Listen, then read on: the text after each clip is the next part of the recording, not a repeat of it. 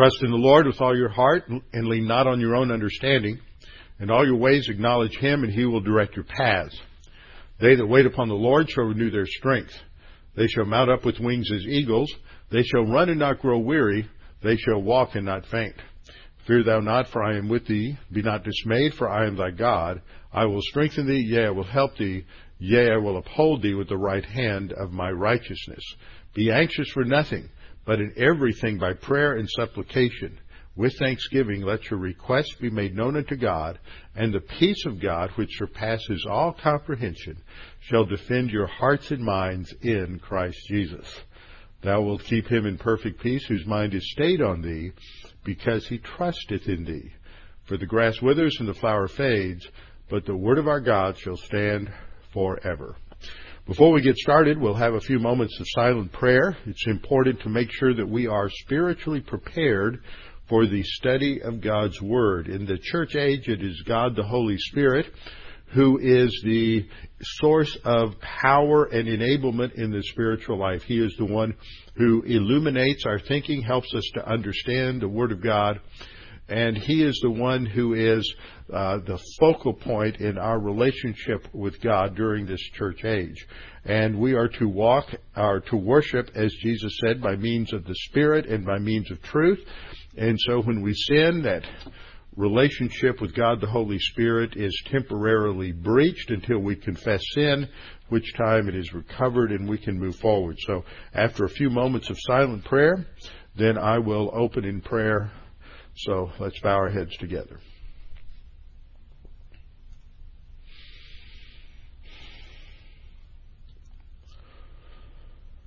Well, Father, we're thankful we can come together to be refreshed by your word, to be encouraged in our study of 1 Thessalonians, and to dig into the things that you would have us to learn and to think about how the Apostle Paul faces the opposition that he encounters to the gospel and how he handles the slander, the lies, the distortions, the attacks that have come his way, which is what we see in this first part of chapter 2. Help us to understand how these principles apply in our own lives as we may face the same kind of opposition.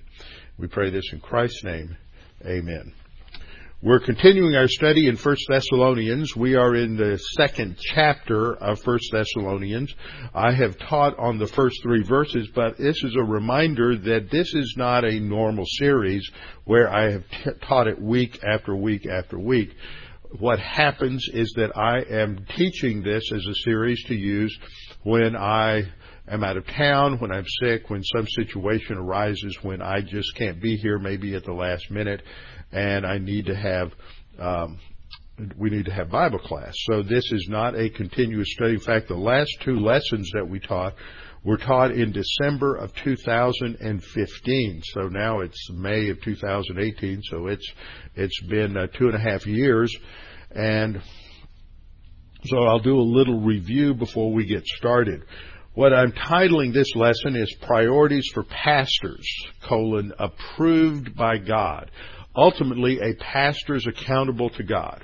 And when we think of this word that is used here twice, forms of this word are used in verse 4, having to do with being approved by God, and Paul using that uh, as as a criteria for his ministry. This is this is fundamental uh, in terms of his uh, his accountability.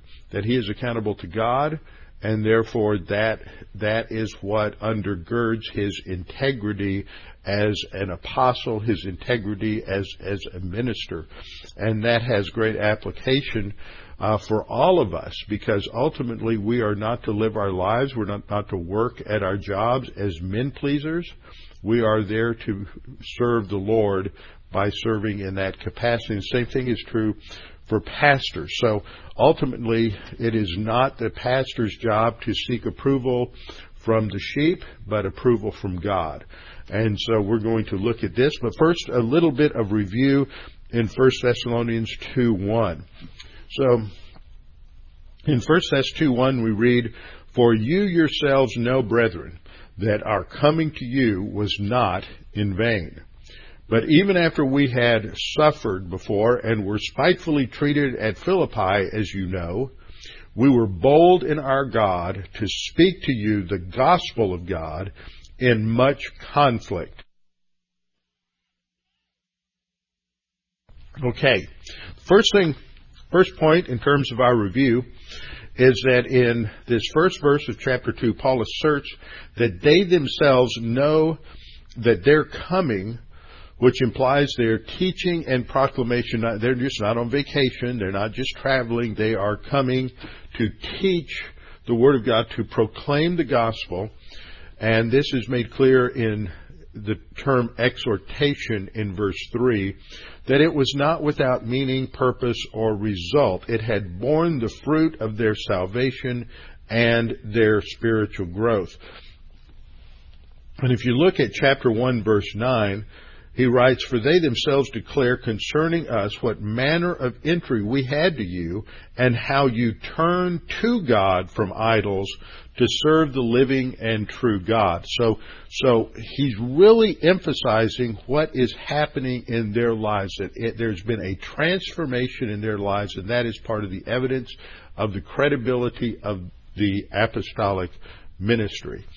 And so when this first line he says, For you yourselves know, brethren, that our coming to you was not in vain. And that word is a word kenos. It's used a number of times by Paul, and it refers to something that is meaningless. It's empty. It has no value. It has no worth.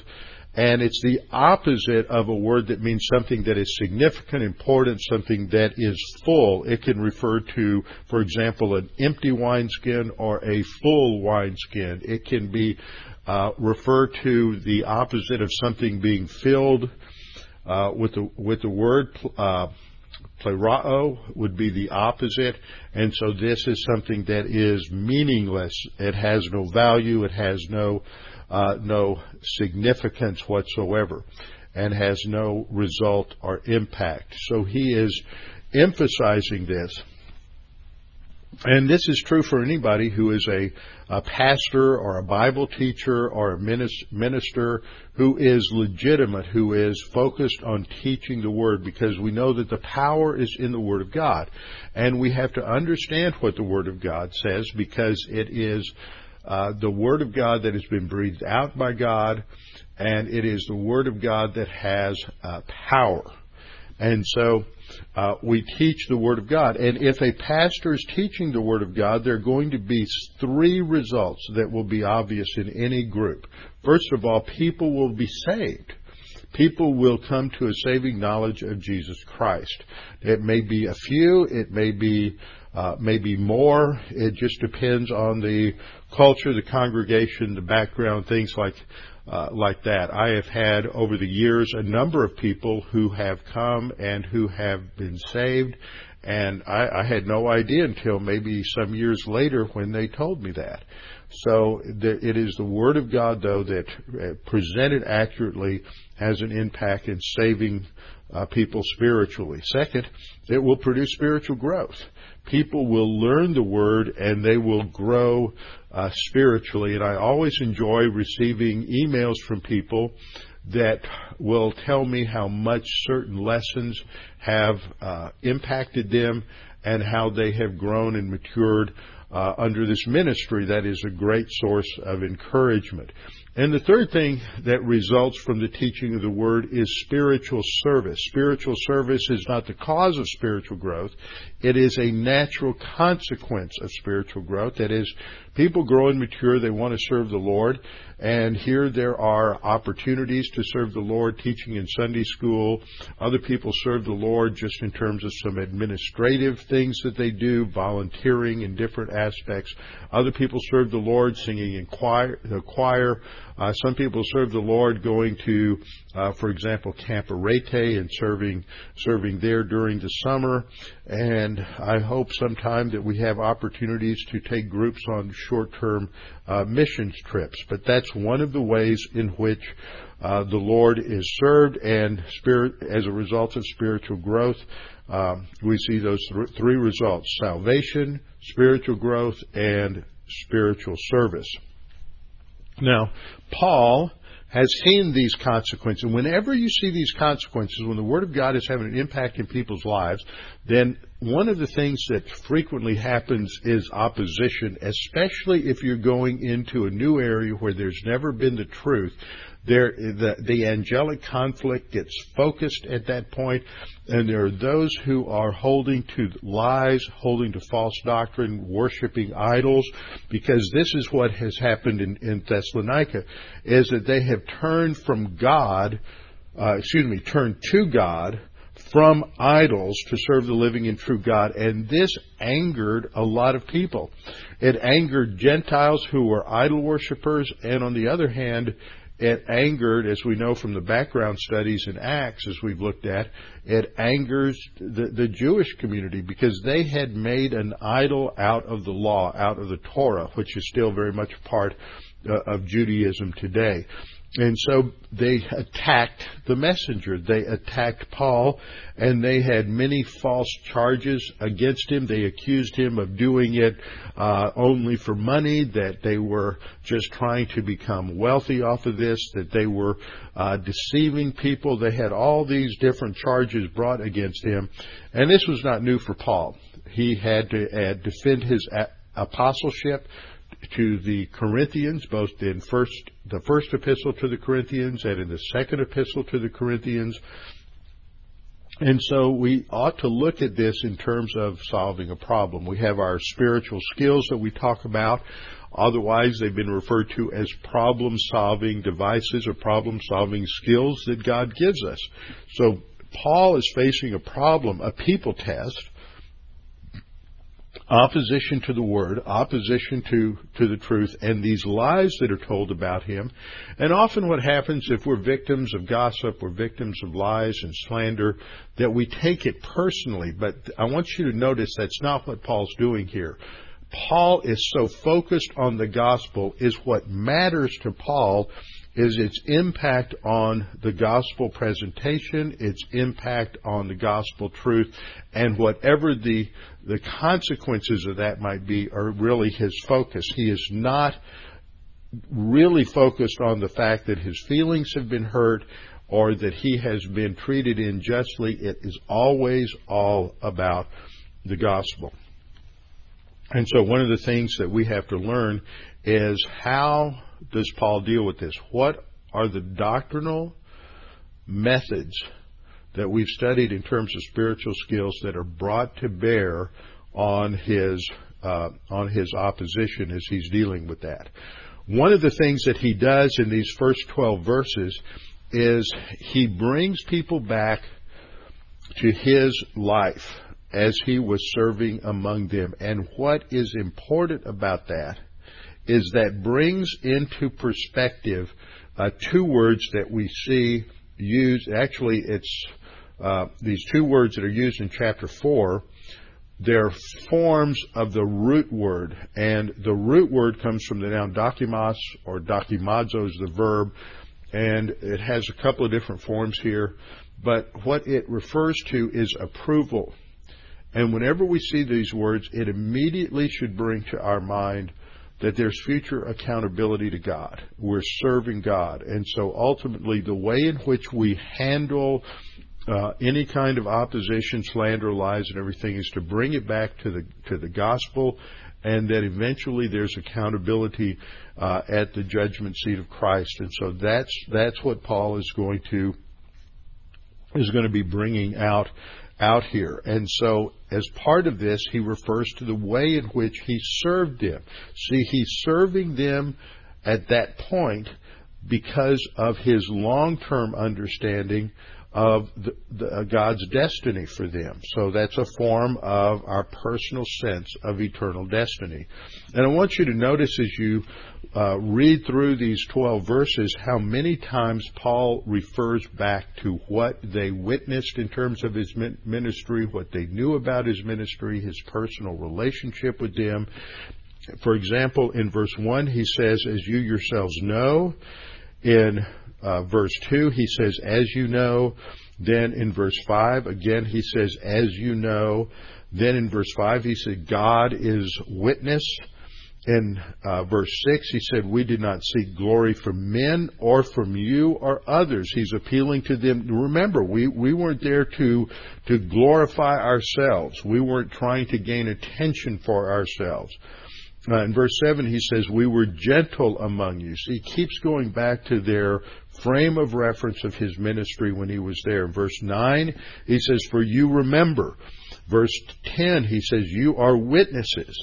And then in verse 11 again, for the third time, he comes back and says, as you know. So, he's constantly referring back to that uh, testimony that he had when he was in their presence and was ministering uh, to them. So he's telling them and reminding them that that his ministry and their witnesses of it was not in vain. It wasn't worthless. And we see the use of that word, uh, kenos, several times in the New Testament. It has this idea usually of just a, a wasted time, a wasted life, something that had no impact and, and no significance. For example, Paul uses it three times in 1 Corinthians 15. Now remember 1 Corinthians 15 talks about the resurrection and the significance of the resurrection to the Christian life. It's the great resurrection chapter. In verse 10, Paul says, But by the grace of God I am what I am. And his grace toward me was not in vain. See, it's the same idea. God's grace has an impact. It's not empty. It's, it transforms our lives. And so that's what Paul is referring to. The grace of God was when Jesus appeared to him when he was on the road to Damascus. And at that point, he clearly understood the gospel. And Jesus says, why are you kicking against the goads? In other words, why are you kicking, uh, constantly resisting all of the all of the gospel presentations, all of the testimonies that you've heard and, and, and have witnessed, why are you constantly resisting that? And so then Paul responds uh, in, in faith. So God's grace wasn't just emptiness in his life. And he refers back to what he had done before, that he had labored more abundantly than everyone, but that didn't count. It was God's grace which was with me that made the difference. In 1 Corinthians 15, 14, he talks about the content of our faith and the foundation of our faith, and that is the resurrection, that without the resurrection, there is no Christianity. It is, the Latin phrase is sine qua non. It is without which nothing. And it means, and it refers to something that is indispensable. And if it's removed, then you just don't have anything. So the resurrection is central to our proclamation, and that word refers to the proclamation of the gospel. And then if there's no um, no resurrection, then our faith is also empty. And then the third use in 1 Corinthians 15 is in verse 58 where he says, Therefore, my beloved brethren, be steadfast, immovable, always abounding in the work of the Lord, because you know that your labor is not in vain in the Lord. And that is referring to your spiritual service, that it is not something that is just empty and meaningless. But if we are steadfast in our spiritual walk, staying in relationship with the Holy Spirit, growing to spiritual maturity, then whatever we do counts for eternity. In 2 Corinthians uh, 6 1, he says, We then, as workers, together with him, also plead with you not to receive the grace of God in vain.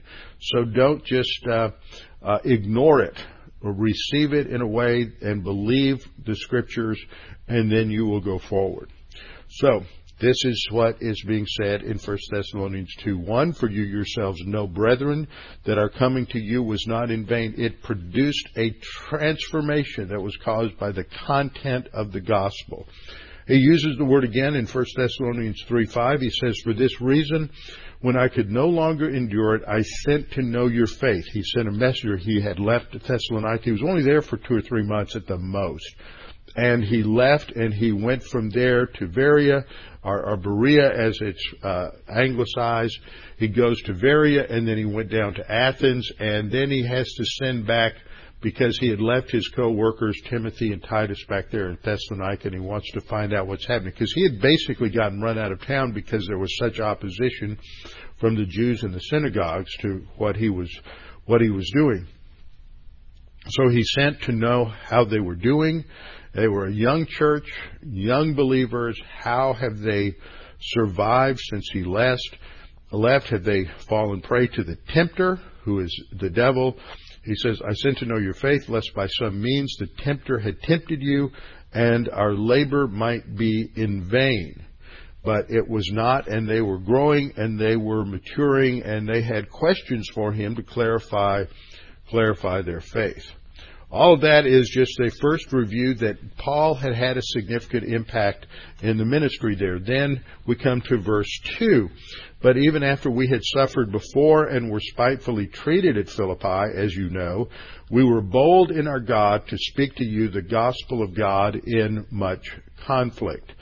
And so here he refers to the suffering, the persecution, the arrest that had occurred when he was and, and being beaten in, in, in Philippi. But he says, despite this opposition and the hostility and the persecution and the physical uh, abuse, he said, uh, we were bold in our God to speak to you the gospel of God in much conflict. So the second thing, that point that he makes, is that he reminds them that they had endured, that is, uh, Paul and Titus, I mean, Paul and Silas, uh, had endured tremendous uh, rejection, hostility, and suffering as they proclaimed their message, what they would not have done if they had been frauds. They would have not have stayed in that ministry and gone through all of that suffering. They would have left uh, much earlier. So this goes to his appeal to their character and their ministry. And the reason that they are ministering is because he has his eye on the long game, not only their eternal salvation, but their future destiny to rule and reign with Jesus Christ. So that's why I say that what is motivating his ministry is this understanding of the long game. That is our spiritual skill or problem solving device. So that is what will come into play whenever we are facing opposition in our spiritual life. Just to remind you, we have this map here of Greece. Uh, Achaia is the lower area. Sparta is down here in the south. Achaia is the central area and then in the north we have uh, Macedonia. And the yellow line that you see going from uh, east to west horizontally is the um, Egnatian Way. This is main east-west thoroughfare that, that Paul would have traveled. And if you go to Greece, you can still see uh, sections of this that are still there. It's a, maybe about six feet wide and it's uh, it has stone at the bottom. It's pretty rough now, but it would have had to have been much smoother earlier to have wheeled vehicles. But we see that both Philippi, Philippi and Thessalonica are on this via Egnatia, the Egnatian way, and uh, uh, Thessalonica, Thessalonica is about 40 miles to the west of, of Philippi. And on that second missionary journey, Paul had come in and he'd gone to Neapolis and actually had his ministry. This is Acts 16 where he's arrested in Philippi. And from there he went to uh, he went to uh, Thessalonica. He talks about that they were bold, they had confidence that even despite opposition, they continued uh, to proclaim the word and to teach the word. The third point that he is making here is that his life was an example to others, believers, on how to face life's challenges with spiritual courage and boldness because they understand what that eternal destiny is. So whether the opposition is some sort of overt organized persecution or whether it is just people who are slandering and lying about you, keeping your eye on the end game, your eternal destiny, allows us to live with joy and happiness today and proclaim the gospel uh, with courage and boldness. But it's dependent upon having the Word of God in our soul. So Paul faces this, this situation with humility and That's grace orientation. So in Philippi, he is uh, uh, imprisoned. But I want you to notice that he just doesn't roll over. I mean, he's not becoming the doormat for those who are in opposition. He just doesn't sit there with this pious look on his face and just, you know, do what to, to me what you will. He is a very strong individual and he is going to uh, go to the Lord in prayer. He is going to have great joy as he and uh, Silas are in the jail. They are going to sing hymns to the glory of God uh, while they are there in the in the jail overnight, and then God miraculously is going to deliver them. So there's a couple of lessons that we learn from that, and you might want to turn with me in your Bible to Acts 16, and we will just review uh, briefly what happened when they went uh, when they were arrested and they were put in prison in in Acts 16 if I can find the chapter. Okay, first thing we notice as we look at this episode is that Paul's focus is on the gospel and his Christian testimony. That he is not focused on the opposition in terms of his own personal suffering. He's not whining personally. He's not um, angry. He's not in a mode of retaliation. He is relaxed because he know God, knows that God is in control and he is applying the word to his life. He understands God has a plan and a purpose for him, so he can relax uh, in the situation. We see him uh, stating the principle in 2 Corinthians 10, uh, 17, and 18, the same way he has been rehearsing some of the Uh, various types of persecution, suffering, hostility that he has met in his in his apostolic ministry. And at the end, he says, "But he who glories, let him glory in the Lord." That's our mental attitude. We're not glorying in ourselves. A ministry is not about me. It's not about my success. It's not about how many people that the Lord gives me, how few people, how many people, how large a church, how small a church, whatever. It is to faithfully serve the Lord with whomever the Lord brings uh, into my life. And if there's going to be opposition and persecution, then that means that the Lord has a testimony that He's developing in me in, in, for some reason, in some purpose. So it's not for me to glory in my ministry, but to glory in the Lord. It, ultimately, for Paul, he points out it's always about the Lord. And then in verse 18, he says, For not he who commends himself is approved. So if you're always focusing on how great your ministry is, how large it is, talking about all the positive things that God is doing, then you're in a way you're in a way commending yourself and as opposed to the Lord. And so the issue here is is approval. And that brings in the word that we're going to see in 1 Thess 4, uh, 2 4, and that is dokimos, or in 1 Thess 4, it's the verb form, dokimazo, but here it's uh, dokimos. It's an adjective and it means approval uh, uh, or something that is excellent or something that has passed inspection and therefore it is accepted. For not he who commends himself is approved, and that usually refers to the judgment seat of Christ. That at the judgment seat of Christ, this will not accrue uh, to gold, silver, and precious stones, to rewards, but only to the loss of rewards uh, the one who is approved is the one who the Lord commends because of what the Lord is doing in their what the Lord is doing in their life. So uh, we see the hint of where we're going in uh, 1 Thess 2 4.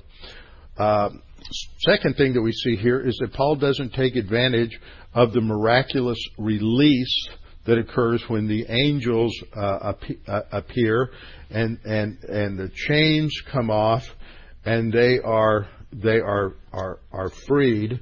And so this is described in Acts chapter 16 verse uh, 25 at midnight Paul and Silas were praying and singing hymns to God and the prisoners were listening to them. So it's a great testimony. We ought to ask you how many hymns could you sing if you were thrown in jail how many hymns could you sing from memory?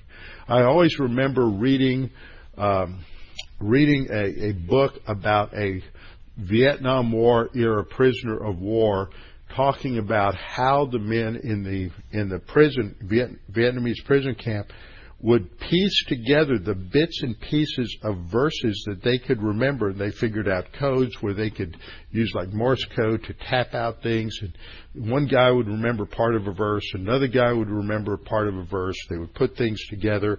And same thing for for hymns. So, but Paul and Silas have learned hymns. This is part of walking by the Spirit. We should know our hymns. We should be able to sing hymns without our hymnal because we know them. So suddenly there's a great earthquake. Foundations of the prison are shaken. Immediately the doors are open. All the chains are loose. All these prisoners could escape, but Paul doesn't take advantage of that. But he extends grace because he knows that if they all leave, the prison, the the, the uh, jailer is going to be held accountable and faced the death penalty. That was what the situation was in the Roman Empire. So the keeper of the prison is awakened in the midst of this, and he runs to make sure the prisoners haven't escaped. He just knows they've escaped, and then uh, and he, so he's going to kill himself. But Paul stopped him in verse 28, and then uh, he the the uh, keeper of the prison called for a light and went in and fell down and he's trembling before Paul and Silas. He's scared to death because he knows that his life is in danger and he cries out to them, Sirs, what must I do to be saved? And then we have Paul's succinct answer in terms of the gospel, believe on the Lord Jesus Christ and you'll be saved and your household. In other words, all your family can be saved. And then they spoke the word of the Lord to them. They explained the gospel to him. And the gospel is succinctly just believe. It's not believe and have works that are consistent with your belief. It is simply believe. At the instant of faith alone in Christ alone, we are saved and we immediately are born again. We are immediately a new creature in Christ. We are immediately uh, re- we immediately receive the imputation of righteousness. God declares us uh, justified and we have eternal life that can never be taken away from us. But the succinct gospel is believe on the Lord Jesus Christ and you will be saved. So, after he believes, he takes Paul and Silas to his house. They treat their wounds from having been uh, whipped and flagellated. And he and his family are then baptized. We don't know uh, where they were baptized. We do know there's a small river that runs through Philippi. It could have been right by their house, and they just took him, uh, went right there, and were baptized. And uh, then the next day, uh, they're going to wait. And this is what's so interesting is how Paul handles this. He doesn't just say, "Okay, we'll leave town." He is going to force the issue in a gracious way but he's going to force the issue because he wants the opposition to know that they just can't walk all over him and just take advantage of him because he indeed is a Roman citizen and one of the laws related to Roman citizens is they are not to be whipped. They are not to be flogged. And so the next day the magistrates, uh, having awakened, known about the uh, earthquake during the night, uh, sent officers, and they were going to just let them go. They figured they had learned their lesson, let the men go. And, but the keeper of the prison reported these words to Paul, and Paul said, The magistrates have sent to let you go. Now therefore depart and go in peace. But Paul says, They've beaten us openly, uncondemned Romans. We weren't even afforded a, a, a fair trial. They've thrown us into prison, and now do they put us out secretly? He say basically what he's saying is they're not going to get away with this. There has to be accountability, and so he says, "Let them come themselves and get us out." And so when the officers were told this in verse 38, they were afraid when they heard they were Romans. They just didn't listen. They didn't give them the opportunity to defend themselves at all the night before. So they came, they pleaded with them, asked them to depart from the city. So this is the suffering that Paul's referring to here. But he treats even the, his opponents with grace, but he holds them to accountability.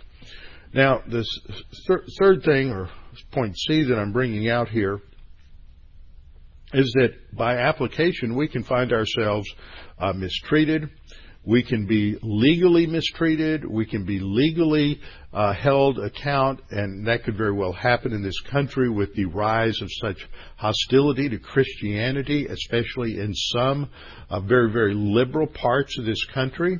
Uh, there are many people, even in government, that don't know any evangelical Christians, any saved Christians. They've never known them. Uh, a number of years ago now, it's been about 12 years, we were on a first trip to Israel, and there was a film crew along with us, and they were all from Boston, and they just simply made the comment that they wanted to uh, film Christians because and understand their their uh, support for Israel because in their lives, they didn't know any conservative evangelical Christians, and this was a major issue at the time when uh, uh, George W. Bush was president.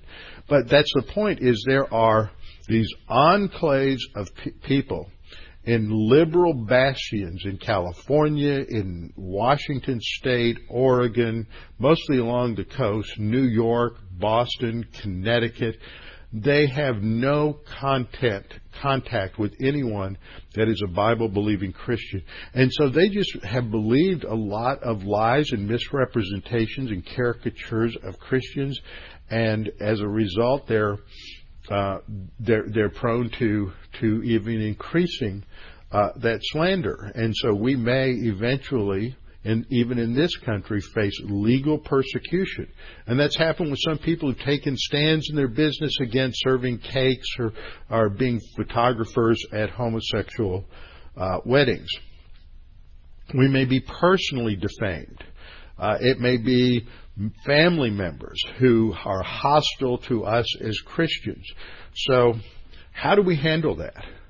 We have to understand our personal sense of our eternal destiny, where we're headed eventually, and we handle this opposition with grace and humility. So that brings to bear two of those spiritual skills grace orientation and a personal sense of our eternal destiny.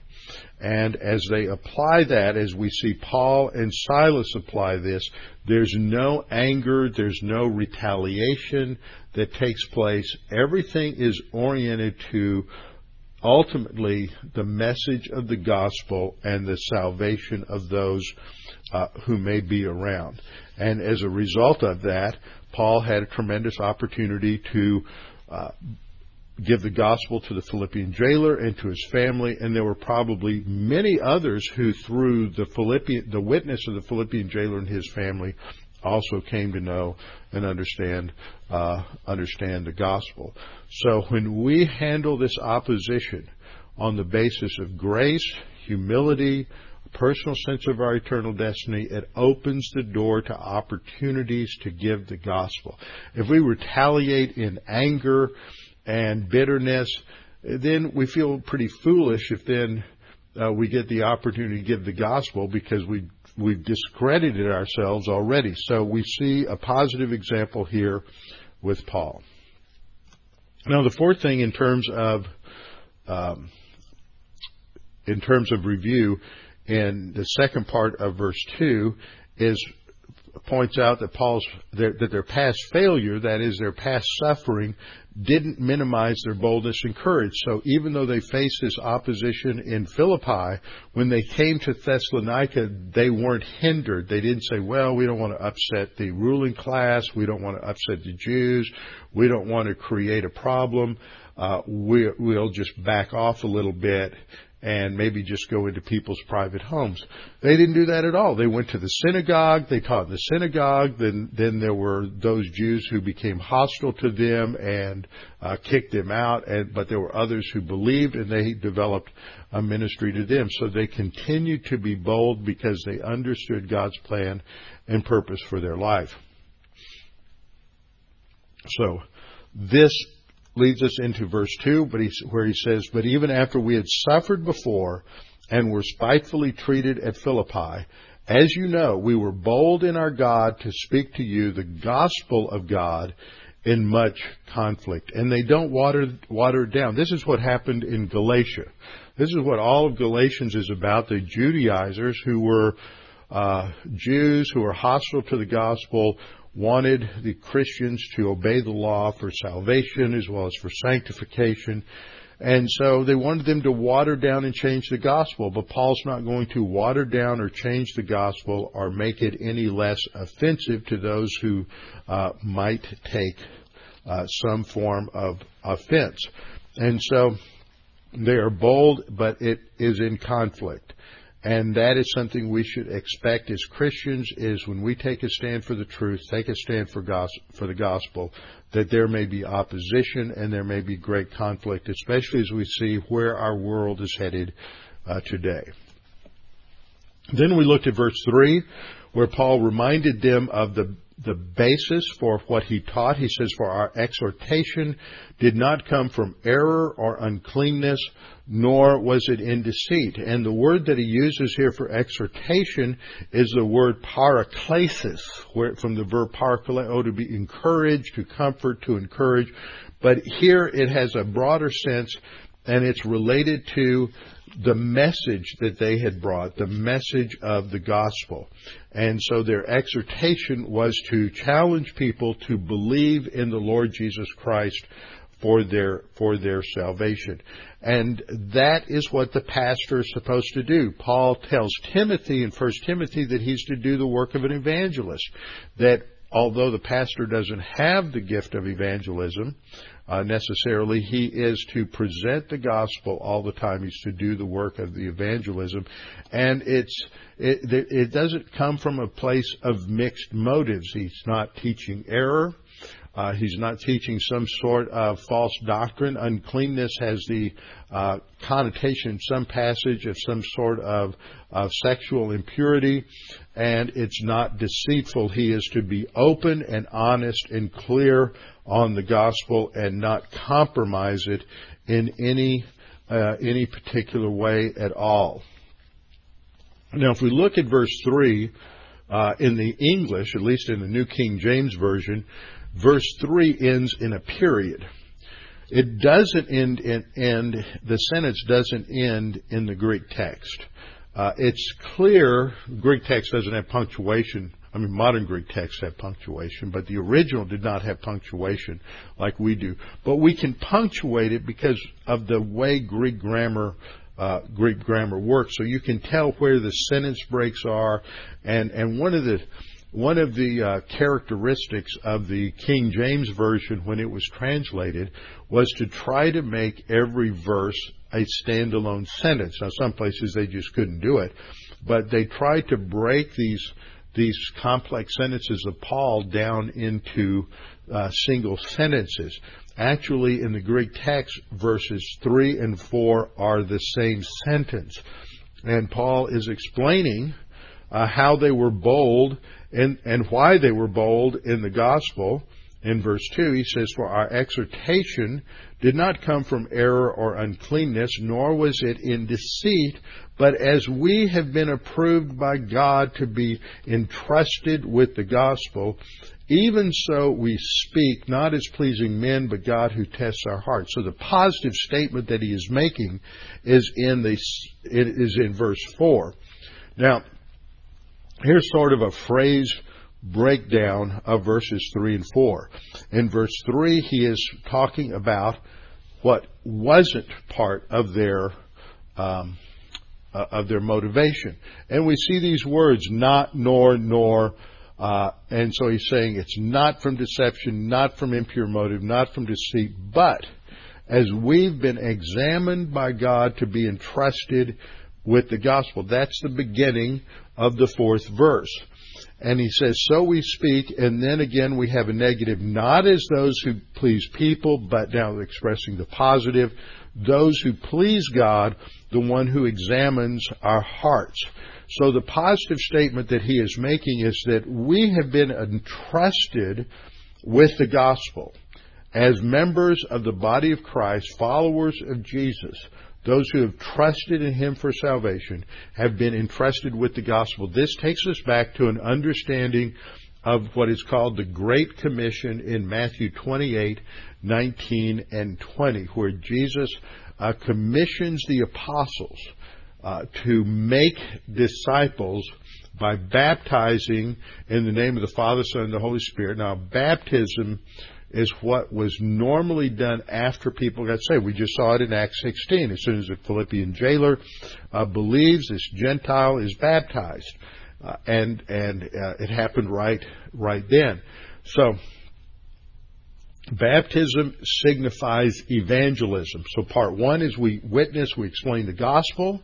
People respond, they're baptized. It doesn't mean that they're, that doesn't save them at all. It is just a visual aid for understanding positional truth.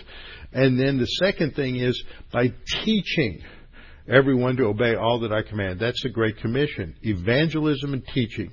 And so the lion's share of the ministry is on to, to believers is about teaching uh, teaching the Word. And so this is the foundation here. We've been examined by God to be entrusted with the gospel. So this idea of the exhortation would be not only inclusive of the gospel, but also uh, what came afterwards. And it didn't come from error.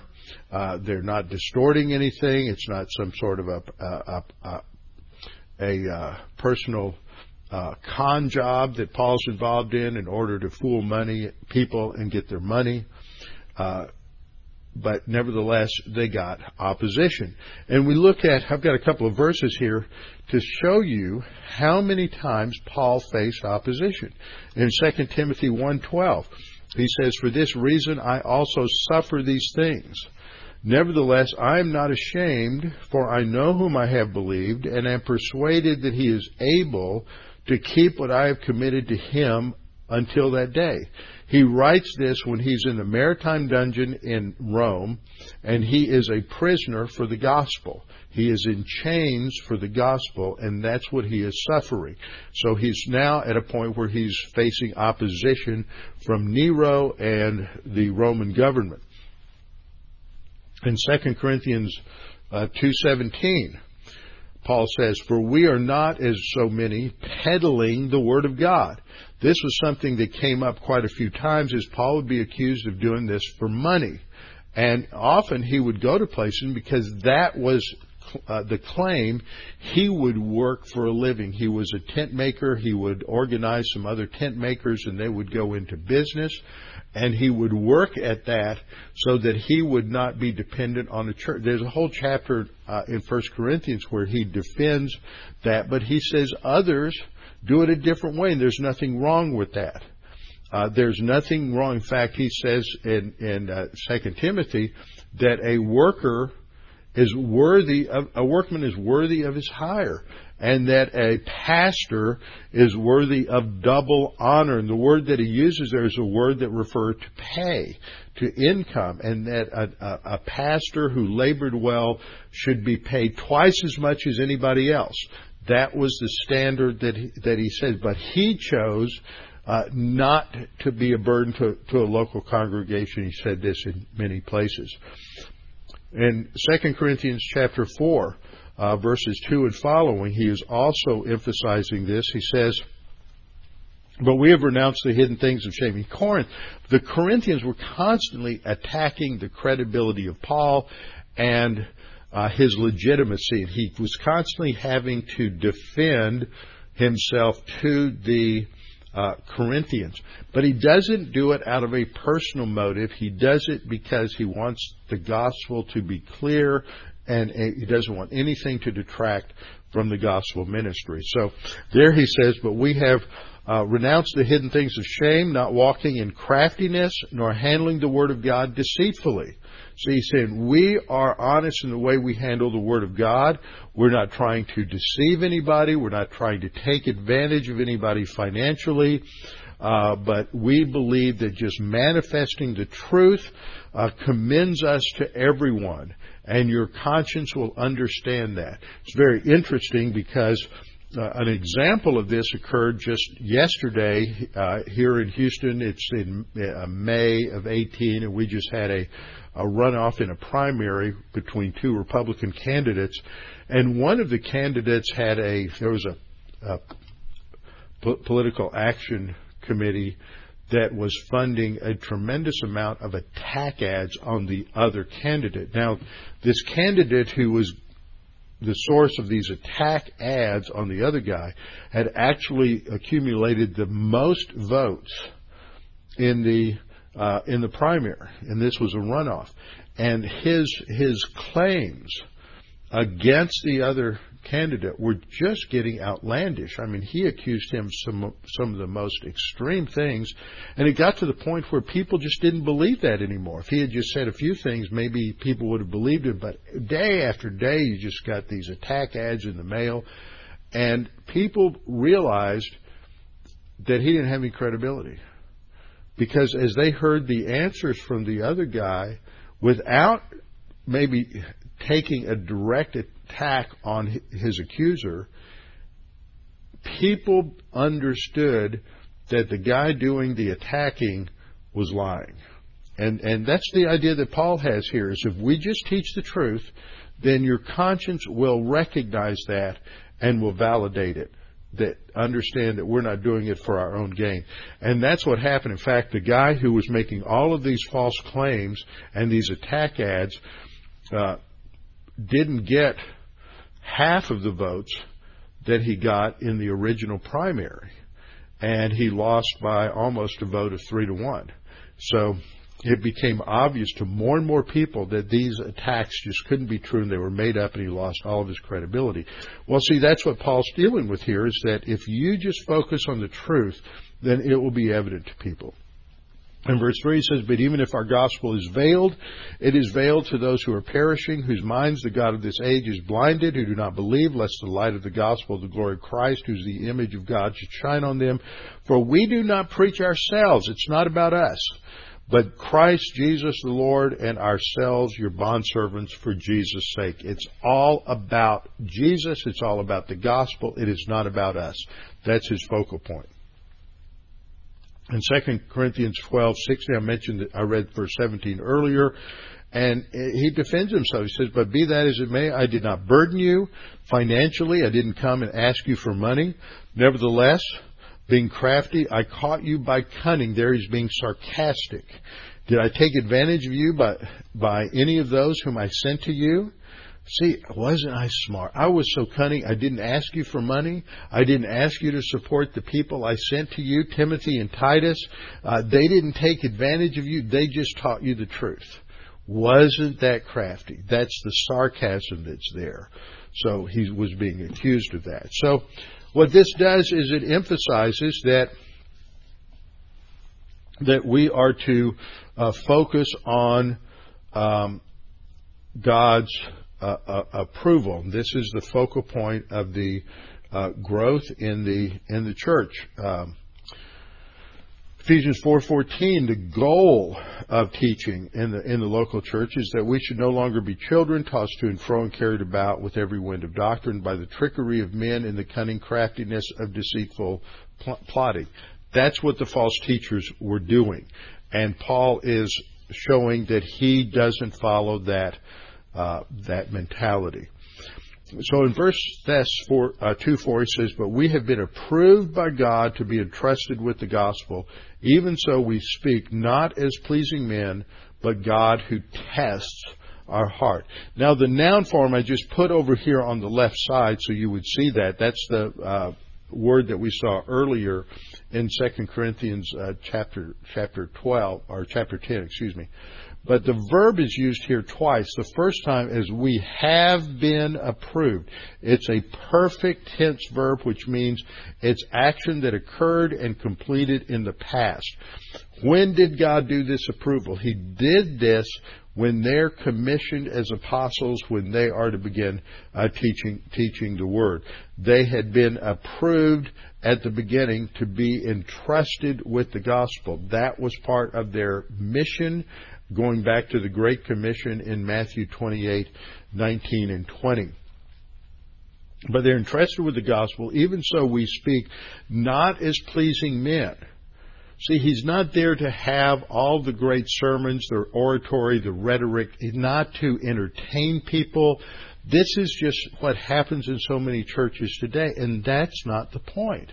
In fact, that just shows that they're, if they're not false teachers, because some of them do get the gospel right and some of them as shallow and superficial as they are, it's, it's still basically true.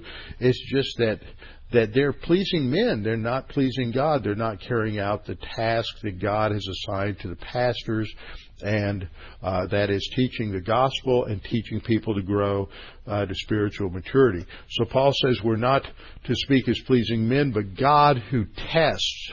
And there's that second use of dokimazo, and it's a present active participle. It's a it's a relative clause. God is characterized as the one who proves, who tests, who evaluates our hearts, our thinking. He understands our motivation. He understands why we're doing what we're doing, and that is to, to serve Him.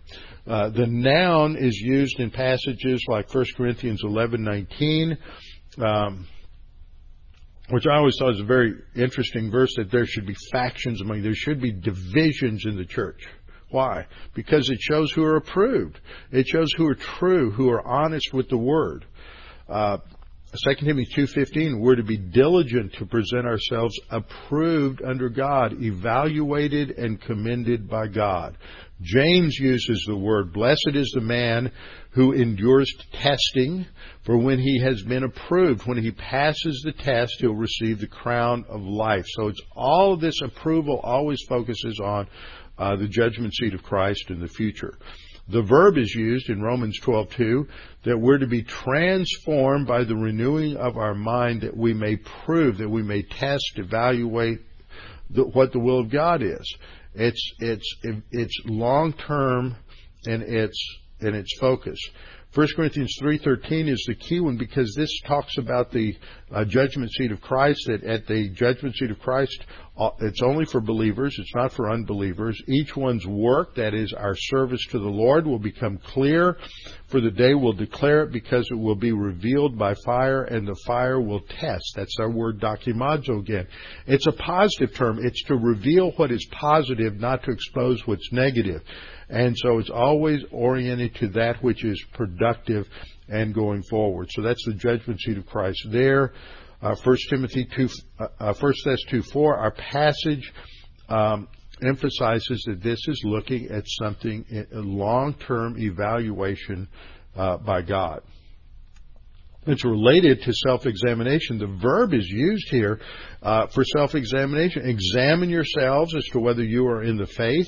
So that's not talking about are you a believer. That is, are you walking consistent with the the Word of God and the doctrine that you have learned. So we're to constantly examine ourselves to make sure we're walking in the truth.